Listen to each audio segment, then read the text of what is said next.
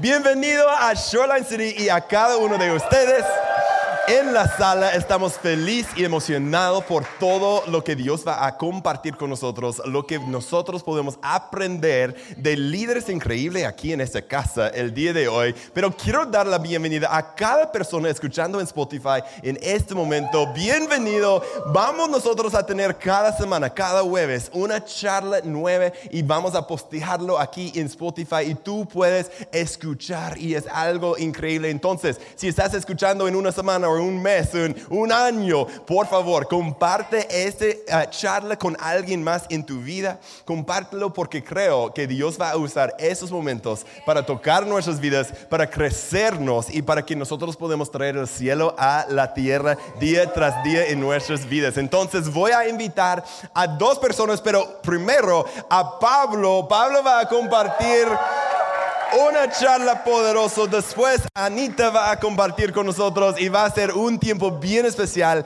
Dos líderes poderosos, dos líderes que realmente han rendido sus vidas a Cristo en una manera profunda. Yo estoy aprendiendo mucho de ti, Pablo, mucho de ti, Ana, y yo sé que ustedes van a compartir puro oro con nosotros el día de hoy. Entonces, vamos a escuchar. Gracias, gracias, Pastor, por eso. Gracias por liderarnos con mucha fuerza también. Pastor Juan, Pastor Allen, bienvenidos. Bienvenidos de nuevo a casa. Ok, ok. No quiero tardarme mucho porque Pastor Nate me dijo cinco minutos, vos no más me va.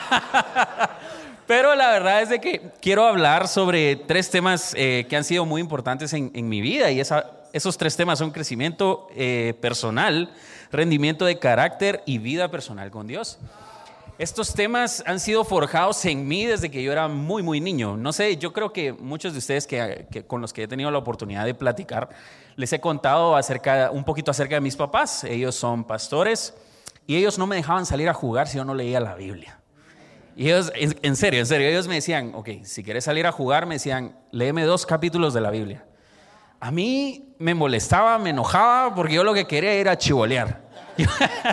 yo quería ir a jugar fútbol con, con, los chicos de la cuadra, ¿no? Y, pero no podía salir si no, si no leía dos capítulos de la Biblia. Terminaba de leerlos, pero solo los leía por leer. Y mi mamá me decía, ¿qué entendiste de esos dos capítulos? Ah, otra hora más para ponerme a, estudiar, ¿no? Para, para, tratar la manera de, de tener comprensión lectora acerca de lo que había leído. Pero todo eso con el tiempo yo lo fui valorando, porque eso iba forjando un carácter en mí, y es el carácter de Dios en nuestras vidas. Y es de que yo creo que un líder que no lee es difícil que lidere porque necesita realmente estar basado en la Biblia, necesita saber que la palabra de Dios es eso, palabra de Dios. Y necesitamos conocerla, necesitamos estudiarla, necesitamos escudriñarla y sobre todo vivirla. Y creo que esa parte de vivirla es la parte más difícil, ¿no? Y es ahí donde vienen los ataques del enemigo y todo. Pero recordemos que también tenemos un abogado que siempre está dispuesto a pelear por nosotros. Pero quiero hablar ahorita acerca del crecimiento personal que yo he tenido y, cómo he podido como crecer en esa área un poquito. Y es rodearme de personas mayores que yo en todo sentido. Edad, conocimiento e incluso relaciones. A mí me gustó crecer al lado de mi papá. Mi mamá, cuando éramos pequeños, nos íbamos mucho a Jutiapa eh, pero al, momento que yo cumplí los 10 años, yo empecé a, quedarme con mi papá. Mi papá tenía reuniones pastorales una vez al mes y yo decidí irme con él. Con el simple hecho de escuchar qué era lo que hablaban todos los pastores y de crecer y de crecer y de crecer. Y me fui dando cuenta que eso ayudaba a mi espíritu, ayudaba a mi vida y me ayudaba a ser una persona un tanto madura, ¿no? Que si ven, mi, si ven mis memes, creo que ustedes van a decir, ah, este es muy maduro. Pero realmente, con los temas de la vida, como por ejemplo matrimonio, eh, amigos, eh, respeto hacia las personas, yo he sentido que he podido crecer, pero es por el, el hecho de querer estar rodeado de personas mayores. Y tengo dos versos que me han, me han ayudado mucho. Como les digo, mi mamá me obligaba a leer la Biblia. Y yo leí la Biblia tres veces, completita. Una, que mi mamá nos obligó. Dos, cuando estudié en la universidad. Y tres, porque Dios me lo pidió. Pero hay, un, hay un, dos versos en Proverbios, y es Proverbios 15, 14. Y es por eso que les digo que el crecimiento espiritual viene cuando nos rodeamos, perdón, el crecimiento personal viene cuando nos rodeamos de personas mayores que nosotros.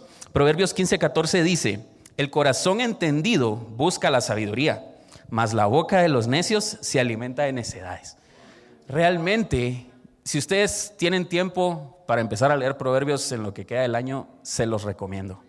Eso va a ayudarlos a ustedes para que el próximo año ustedes tengan la sabiduría no humana, sino sabiduría de Dios para enfrentar el próximo año. Y el otro, y el otro verso es Proverbios 1.7 personas mayores que yo y qué mejor que correr hacia el, al que es mayor que todos nosotros, Dios. Proverbios 1.7 dice, el principio de la sabiduría es el temor de Jehová. Los insensatos desprecian la sabiduría y la enseñanza. Yo he llegado a un punto en el que a veces me cae mal que me corrijan. Y creo que eso cada uno de nosotros lo tenemos, ¿no? Es aquello de que nos están corrigiendo, pero yo no quiero eso. Pero tenemos que entender que eso es necesario para que crezcamos. Es necesario que escuchemos lo que necesitamos escuchar y no lo que queremos escuchar.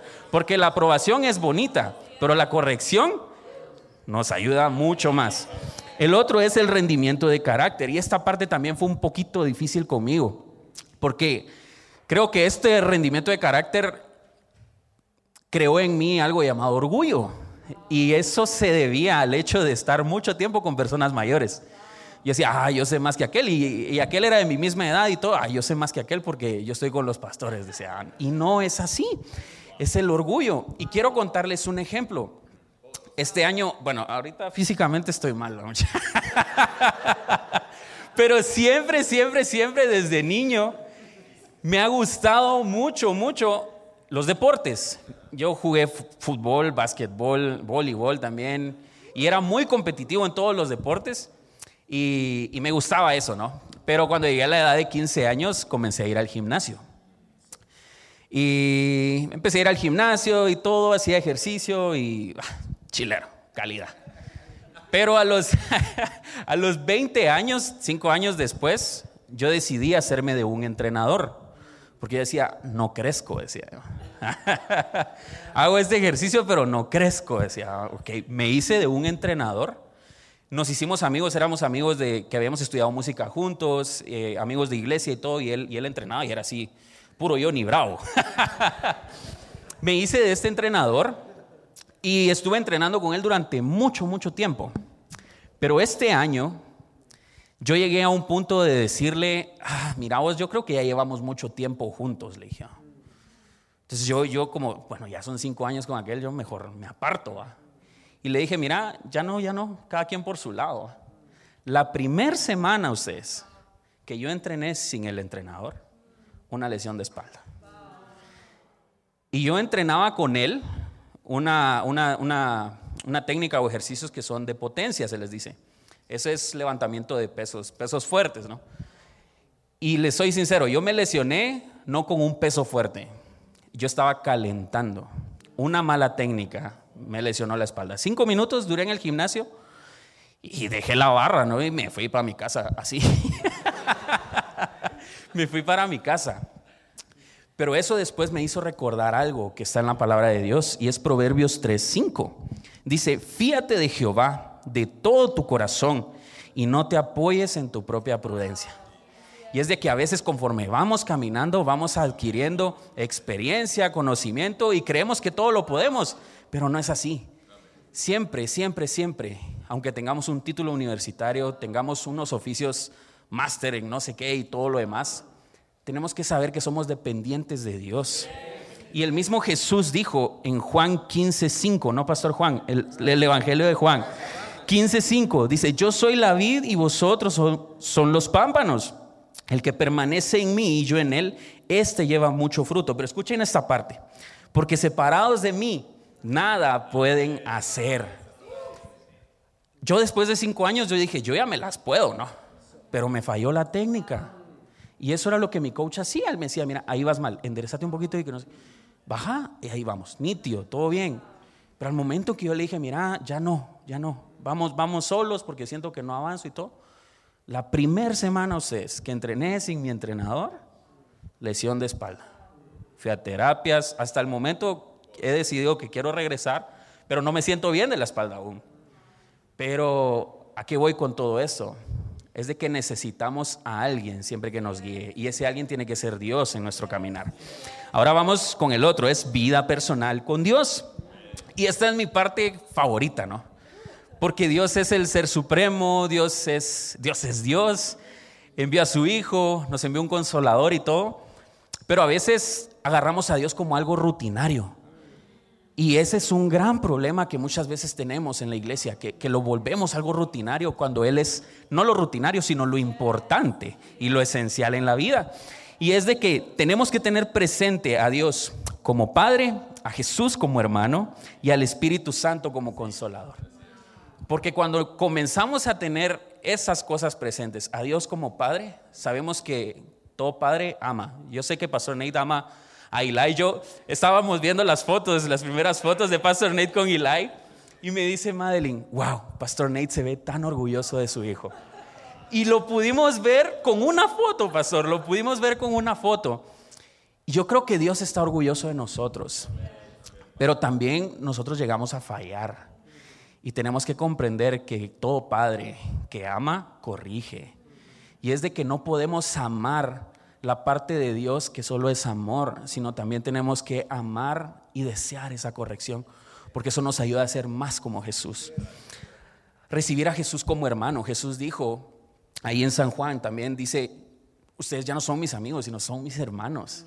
Y después Jesús mismo dice, porque yo no los voy a dejar solos, sino que voy a enviar un consolador y ese consolador es el Espíritu. Y el momento en que yo he comprendido eso, digo, ok Jesús, no puedo verte, Dios, sé que me hablas, pero estos dos, estas dos personas de la Trinidad, a Jesús y a Dios, están unificados en el Espíritu. Y el Espíritu lo podemos sentir cada día. Con el simple hecho de respirar, es el Espíritu lo que estamos viendo. Saber que Él me ama a pesar de mis fallos diarios. Cada uno de nosotros fallamos. Cada uno de nosotros, por más que leamos la Biblia, por más que oremos, no dejamos de ser humanos. Pero sí, la Biblia dice que busquemos siempre la altura del varón perfecto que lo intentemos, que corramos hacia el Padre, ¿sí? A pesar de nuestros fallos, Dios siempre está dispuesto a amarnos. Vivir dando el valor que tiene el ser comprado con sangre. Realmente, familia, es un privilegio. Imagínense qué hubiera pasado en San Juan 1, cuando Jesús dijo, a los suyos vino y los suyos no le recibieron. ¿Qué hubiera pasado si esos suyos sí lo hubieran recibido? Familia, no existiera este templo no estuviéramos hablando hoy de Jesús. Pero realmente es un privilegio tan grande que tenemos el de ser comprados con sangre. Y hay un verso que puede, que, me ayuda a, a, mi vida personal con Dios, a darle valor a todo esto, a reconocerlo como Padre, a Jesús como hermano, al Espíritu como consolador, saber que Él me ama a pesar de mis fallos y vivir dando el valor que Él, que, que, que es el ser comprado con sangre, y es San Juan 17. No lo vamos a leer. Es todo el capítulo. Ese es uno de mis capítulos favoritos de toda la Biblia porque es Jesús orando por ustedes y por mí. Es Jesús orando antes de llegar a cumplir su propósito en esta tierra y Él está orando. Y dice, empieza el encabezado y dice, Jesús ora por sus discípulos y Él está a solas con el Padre orando. Y después Él está orando por sus doce pero después dice, y te ruego por aquellos que van a escuchar. Y esos aquellos somos nosotros. Entonces, familia, es un honor realmente el poder ser hijos de Dios. Es un honor tan grande el poder tener nuestra vida personal arraigada con Dios. Entonces, yo sé que me, pasé un montón, perdón, pero quiero invitar a alguien más que es una líder increíble y yo se lo dije el día de su cumpleaños. Yo le dije, ok, todos los personajes eh, femeninos de la Biblia que tienen caracteres de líder, yo creo que Dios los compactó en voz. Y realmente es una líder increíble que yo sé que todos ustedes han compartido y han crecido junto con ella. Y quiero darle la bienvenida a Anita Barrios. Gracias. Gracias vos. Qué honor, de verdad. Hola. Hola a todos en uh, Spotify también.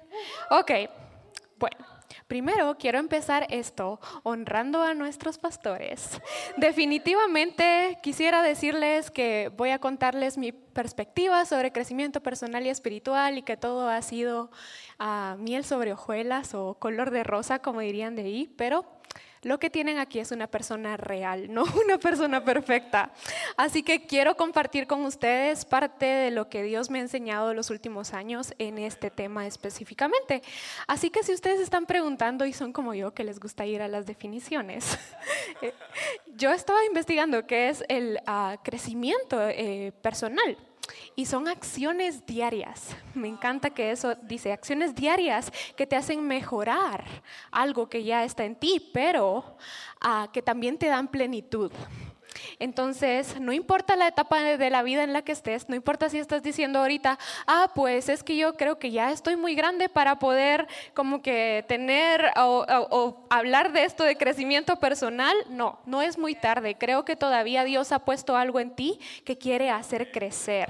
Así que, y si estás preguntándote acá también, ¿por qué esto es importante? Bueno, pues es importante porque estamos en la misión de levantar a líderes como Cristo y no a líderes como nosotros, a líderes como Cristo, pero también la manera en la que nosotros nos vemos a nosotros mismos es afecta potencialmente la manera en la que levantamos a estas personas. Es por eso que nuestro desarrollo uh, personal y espiritual es importante. Y si te, estás preguntando para qué y cómo voy a hacer esto, voy a compartir contigo algunos tips y algunas cosas, algunos ejemplos que, que, Dios me ha enseñado es, en esta temporada y ha sido mucho más a partir de una meta que me puse este año. Y voy a ser vulnerable con ustedes, pero no me juzguen si se termina el año y no lo hice. Pero a principios de año, tuve, este año cumplí 30 años, entonces tenía, yo, yo de verdad creí como si la vida se iba a acabar cuando iba a cumplir 30 años y yo dije como que no, tengo que hacer todo antes de cumplir 30, era como si ya no voy a vivir más o algo así. Entonces, se me cometí un grave error.